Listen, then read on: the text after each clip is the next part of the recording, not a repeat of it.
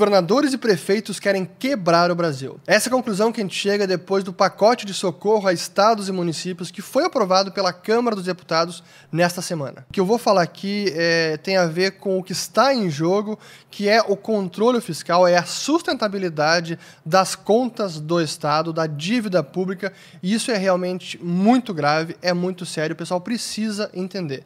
Então, o que está acontecendo? O que foi aprovado pela Câmara dos Deputados, ainda não foi no Senado, não foi vetado pelo presidente, mas isso está já passou na primeira instância e tem a ver com o chamado Plano Mansueto, que era um projeto de lei complementar de 2019, então do ano passado, era o PLP 149, que era um plano de ajuda a estados conquanto que os estados garantissem algum controle orçamentário, ou seja, em contrapartida a alguma austeridade fiscal, controle de gastos. Mas agora, por conta do coronavírus, o que a gente tem nesta crise é o verdadeiro Plano Mansueto às avessas, porque ele foi completamente desfigurado e agora virou simplesmente uma ajuda do governo federal para poder compensar a queda de arrecadação tributária que os governos municipais, que as municipalidades e que os estados estão tendo por conta desta calamidade pública e a crise econômica. Mas o fato é que a Câmara deu um cheque em branco, conforme o próprio Ministério da Economia tem dito. Já vou ler aqui algo sobre uma nota técnica da Secretaria do Tesouro Nacional, pelo próprio Mansueto, porque é isso que a gente está vendo agora, é um cheque em branco aos estados, e é preciso que a gente entenda quais são os efeitos deste plano, se ele seguir dessa maneira, se esse PLP seguir dessa maneira e for aprovado pelo Senado, quais os reflexos que isso pode ter no déficit desse ano, dos próximos anos e também na trajetória da dívida pública, porque isso vai impactar tudo, vai impactar taxa de juros, taxa de câmbio e a própria economia. Aqui primeiro os impactos trazidos calculado pelo próprio Ministério da Economia, que esse impacto aqui é uma nota do Tesouro Nacional, essa nota que foi emitida ontem pela Secretaria do Tesouro Nacional, e o impacto estimado está aqui na casa de 83 bilhões, apenas pela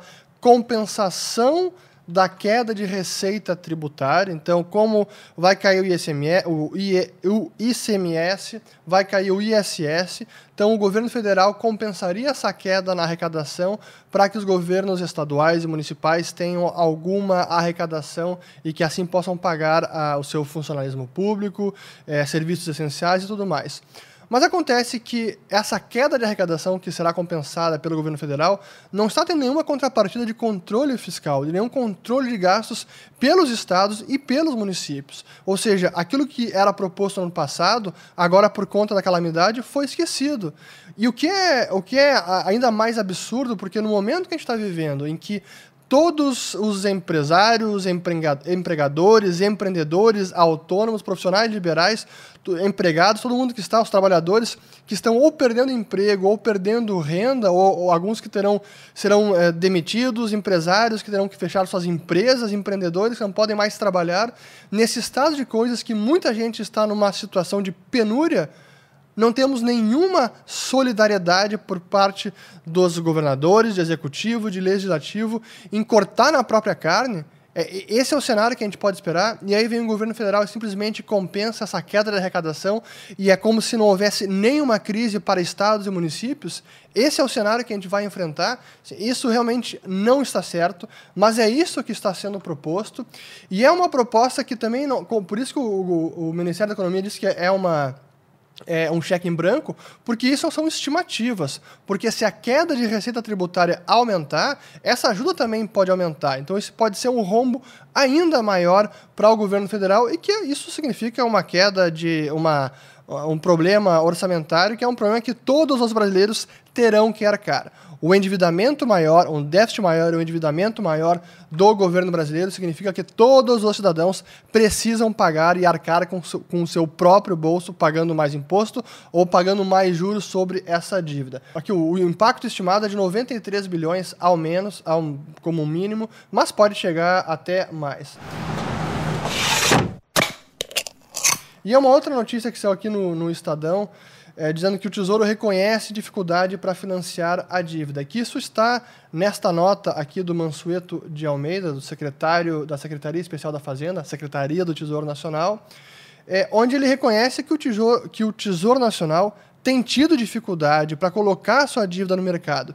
E como é que a gente pode ilustrar essa dificuldade? E aqui eu quero usar o próprio relatório mensal da dívida do Tesouro, primeiro pela composição da dívida pública federal por indexador, como ela vem se comportando ao longo dos últimos anos. De 2011 até agora 2020, a gente passou por alguns breves anos, 2013 e 2014, onde a dívida indexada à taxa flutuante, que chegou até a cair para 18,7% em 2014, ela aumentou novamente e agora está em quase 40% do estoque total da dívida pública federal. O que isso significa?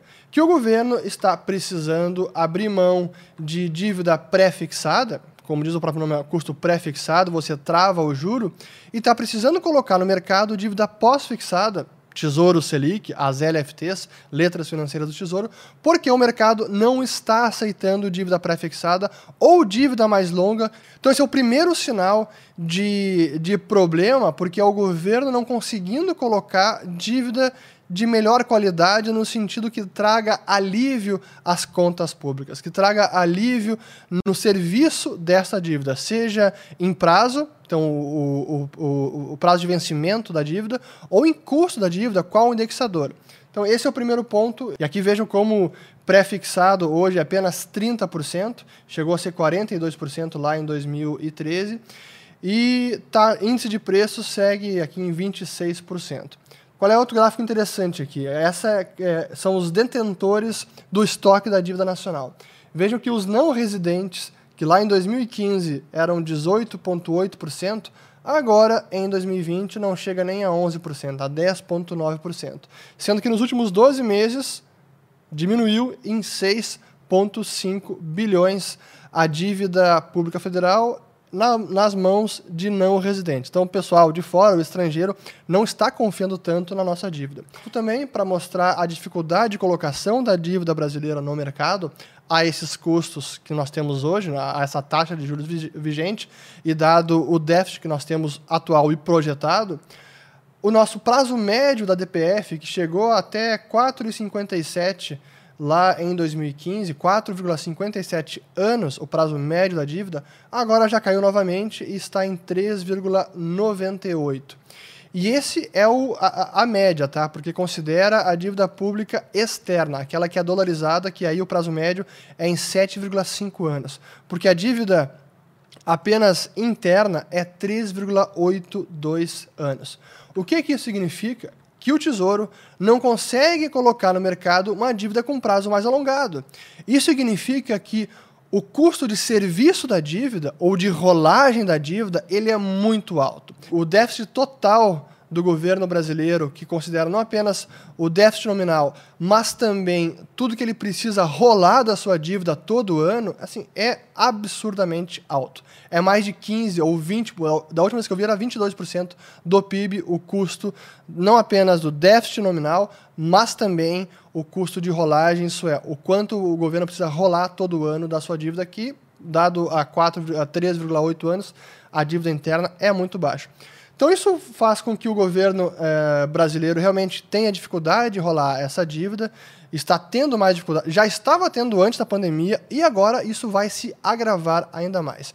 E com um cenário de rombo fiscal na casa de 500 bilhões de reais ou mais, e agora mais essa ajuda aos estados, coloca toda a situação fiscal do país todo, não é apenas estados e municípios, é o país todo, numa trajetória muito preocupante. E que isso vai pressionar ou taxa de juros, ou o câmbio, ou as duas coisas. Porque qual será o investidor que vai querer comprar a dívida do governo brasileiro a essa taxa de juros, com esses déficits crescentes, com a dívida crescendo, com o cenário potencial de mais inflação de preços, porque a gente está tendo um maior déficit fiscal, com a PEC do orçamento de guerra, possibilitando talvez a monetização da dívida pelo Banco Central, ou seja, o Banco Central indo ao mercado e comprar a dívida do Tesouro Brasileiro, ajudando a financiar esse déficit. A gente pode entrar num cenário de inflação de preços mais elevado nos próximos anos, que tudo isso faz com que a colocação da dívida brasileira no mercado fique ainda mais difícil. E aí, para completar, eu quero apenas, eu fiz aqui algumas anotações, apenas pontuar algo importante, porque essa PEC, esse PLP, o Projeto de Lei Complementar 49, o Plano Mansueto às avessas, socorro aos estados, coloca alguns incentivos muito perversos, especialmente para os governadores e prefeitos, porque eles agora têm quase zero preocupação com o controle fiscal, como o Estado, o governo federal vai compensar qualquer queda de arrecadação tributária, joga o problema no colo do governo federal. E isso permite também com que os governadores mantenham essas medidas de restrição à atividade econômica, o isolamento, a quarentena, por mais tempo e sem nem precisar arcar com as consequências dessas medidas. Ou seja, é o melhor cenário possível. Problema fiscal? Não tem. O governo federal vai pagar as minhas contas. Se a situação de calamidade pública e o isolamento agravar ainda mais a questão econômica e agravar ainda mais a queda da arrecadação, o governo federal que vai me compensar. Eu não tenho mais nenhum problema. Posso, inclusive, politizar esta questão da pandemia, que sim está sendo politizada. Posso manter essas medidas de isolamento por mais tempo, porque eu não tenho nenhuma complicação fiscal, eu vou conseguir pagar as contas. Então, realmente, é um incentivo perverso demais nesse momento de penúria para todo mundo.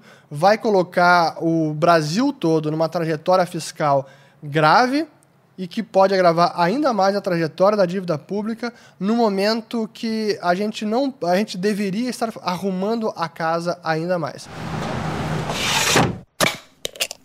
Realmente, esse cheque em branco é complicado. Eu espero que não passe dessa maneira, que o governo federal consiga de alguma maneira reverter isso ou colocar um substitutivo, como já colocou, para a gente tentar não ter esta... Até eu botar aqui a nota final do Mansueto de Almeida. Aqui, ó. O Tesouro Nacional tem enfrentado dificuldade de colocar títulos com vencimento mais longos no mercado. Isso mesmo antes do Brasil ter sido atingido pela pandemia, ainda em janeiro de 2020. Ou seja, agora esse cenário se agrava ainda mais. É preciso parar mais esse descalabro, agora que os governadores e prefeitos estão jogando no colo do governo federal e que isso significa jogar no colo de todos nós, porque essa conta, no fim, quem paga são os brasileiros, são os cidadãos, seja por uma taxa de juros muito maior, seja por um câmbio depreciado ou por uma inflação de preços, e é a nossa moeda que vai valer muito menos caso esse tipo de medida avance em detrimento da sociedade brasileira.